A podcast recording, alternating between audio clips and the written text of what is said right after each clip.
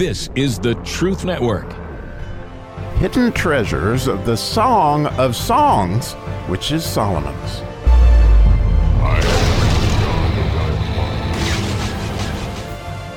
So, as we enter into the seventh chapter of the Song of Solomon, the Zayin chapter, which is amazing in so many different ways, we're just immediately challenged, completely challenged by the Second Timothy two fifteen. Kind of, how do we rightly divide the word of truth here? Since clearly, for whatever reason, uh, the Protestant translators of after Martin Luther, it would appear the change happened that this became the first verse in the seventh chapter, or as they did it, the 13th verse that we talked about last time of the sixth chapter.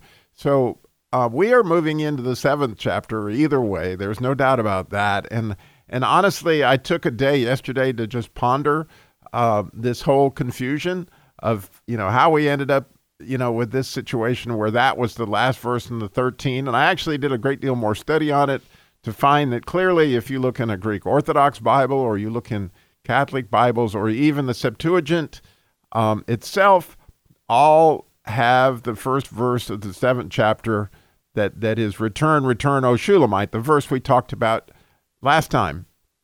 So, you know, the verse we're talking about today would be in those Bibles the second verse or the bet verse, but in our case, in the in the case of the Protestant uh, faith and the King James Bible and the way that we study it and the way we divide the Word of God, it is the Aleph verse. And I find that in itself just a study in of itself. But we will read it and go from here. So I, I absolutely think this verse will grab you in so many different ways. So, how beautiful are thy feet with shoes, O prince's daughter!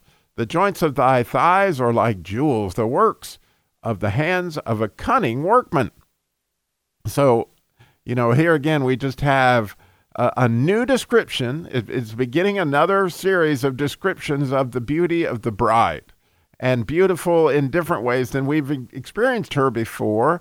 And, I think it's really, really neat if you consider the last verse, um, especially if you consider it as the first verse of the seventh chapter, that, that we're talking about the um, what would you look upon? That, that that was the question that the beloved, that was the question Jesus asked the daughters of Jerusalem. You know, what would you look upon? And the way that this is probably translated as that is the dance of the princes, the dance of the faithful. Um, and, and so, you know, the word dance is critical to how this would then transition here because if they're dancing, then their feet are what's beautiful, right? Because you're, you're seeing the beauty of the dance. And the neat thing about the way that feet is used here, you might think that this is beautiful or the feet of those who have good news, but it isn't the same word at all. This word that is used, that's translated feet, has to do with the cadence or you know, the right, left, left, right, the, the, more of the count of the feet, which would again lead you back to this dance.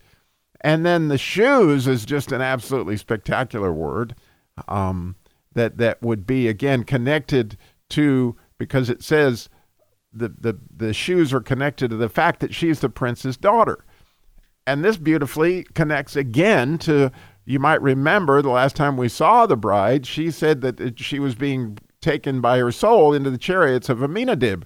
Well, that that word Aminadab, that is the exact same word as this word uh, prince's daughter. In other words, the the princes are the Aminadab. And so it's that's the connection back to the dance and connection to where we had her last was with those princes. And so here she is now dancing in these shoes that would indicate that that she is all of the above there. And so the fact that she's dancing and then that's beautiful, especially connected to where we go now, I think you're going to see is is a, is is sort of a marriage dance. I mean, no other way you can go about it because then we begin to talk about the thighs are like jewels, the work on the hands of a cunning workman.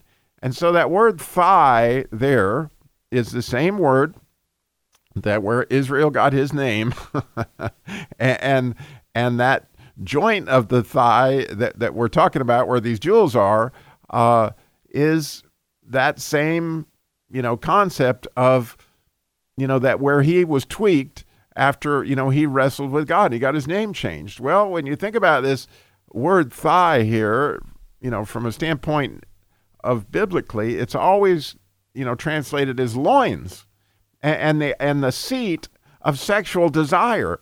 And, and so this jewel being here is interesting that where the reason why Israel got his name changed was he was wrestling with his brother his whole life or with man.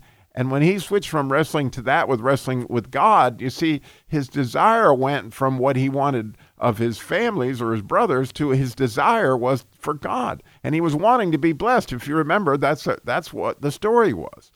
And, so here we see that the, the, the, the seat of desire is as a jewel. And interestingly, that word jewel there uh, is is connected to the word ham. and and the curve of the thigh is definitely connected to the word ham because those are essentially your hams. But but I find it fascinating that the, the root of that is the word that that for the for the man in the Bible named Ham, which which has to do with again this whole idea of of the curve of that particular part of your body and, and and which has to do with a desire to be close to one another okay? Which is what you know the union is that that's happening here. And so it's really cool to think that here's this desire to be close to god which gets us back to oh, whole reason what we've been studying studying is this idea of the statutes which are the letter kuf. And that is the letter that is the operating word after ham in this idea of the joints of her thighs. So the joint, that, that, that word that is translated joint, it is like the word ham with a kuf, which has to do with wanting to be close, okay? And the idea of loins. And, and if you think about it, that this is also normally when you hear that their sword is strapped to their thigh to protect, right, their loins, to protect their weak spot. And, and you think about most people where they sin more than any place else you know, I know it certainly is the case with me, in, is in our sexual desire. And so, this idea of desire, we, we need, you know, a sword, so to speak, to protect our flank, which is exactly what this is in so many different ways. Um, but here we see that this particular thigh is a jewel, right? And, and this jewel is by a cunning workman. Well, that word cunning is the word amen. like an aleph and a mem and a nun. And it is very much the word faithful, okay?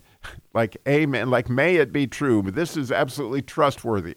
And therein lies, I think, to the beauty of this verse that both the dance and the thighs speak to this desire of closeness, of being united with Christ. And, and that's what makes it absolutely beautiful is here's this tremendous desire, just like Jacob had to be blessed, that he wrestled with God all night. Well, here is this desire to be close to Jesus, and this is what makes be- beauty because it's it's it's a desire that's translated through the, the the feet, which you know are is where you go do something, right? You're going to do something for Jesus. You're dancing for him in so many different ways and worship worshiping him, and then your very loins, your very desire, the very um, jewel of your hip is is in complete desire to to be united with Christ, which bears fruit, which is again where the whole idea is. You know, so you know what does this look like in your life? I mean, there's the million dollar question. You know, and and to me, you know, this is wisdom. This is the Aleph verse of the seventh chapter. And so when we get to that, you know, how does that how what what is the spark of wisdom that we are to get for this? Well, you know, for me, it's like yesterday, I had so many different things going. I could not get through the confusion between the end of the sixth chapter and the beginning of the seventh. I, I had something blow up with the Jesus Labor Love. Uh, you know, we lost all sorts of data. That's the ministry we have to single moms and widows. And I was trying to struggle through that and I was struggling through another situation with my daughters who needed a washer and dryer in Alabama. And there were so many things in my life that were drawing my desire away from God that I really couldn't focus. And even in my prayer, where I can normally just quote the 119th Psalm, eh, it took me, you know, 45 minutes to quote what normally it takes me 20 to, to quote because my mind was just not where it ought to be. And so which is on God. and, and so I don't know how this looks, uh, you know, you know, in your life, but you know when you can when you can just keep keep the desire, keep wrestling, keep wrestling, and eventually, you know, he's the one who who allows you to find that sweet spot. You know, that that place where the jewel of yours the, of faithfulness of of being in the hip joint, so to speak, not being tweaked, you know, but actually being in the joint and feeling like you're close and operating with God. Like yesterday, I felt tweaked. I felt tweaked all day. But interesting, this morning, God gave me the grace to get back into the joint. And as I got into the joint of feeling and experiencing Him, you know, fascinatingly, so many other things come back into place. And, and I love this place of desire, the cunning workman, the faithful workman. Um, and, and that was the idea of if we could keep our faith, right, in Jesus and just keep working and keep dancing, and it'll come together. Thanks for listening.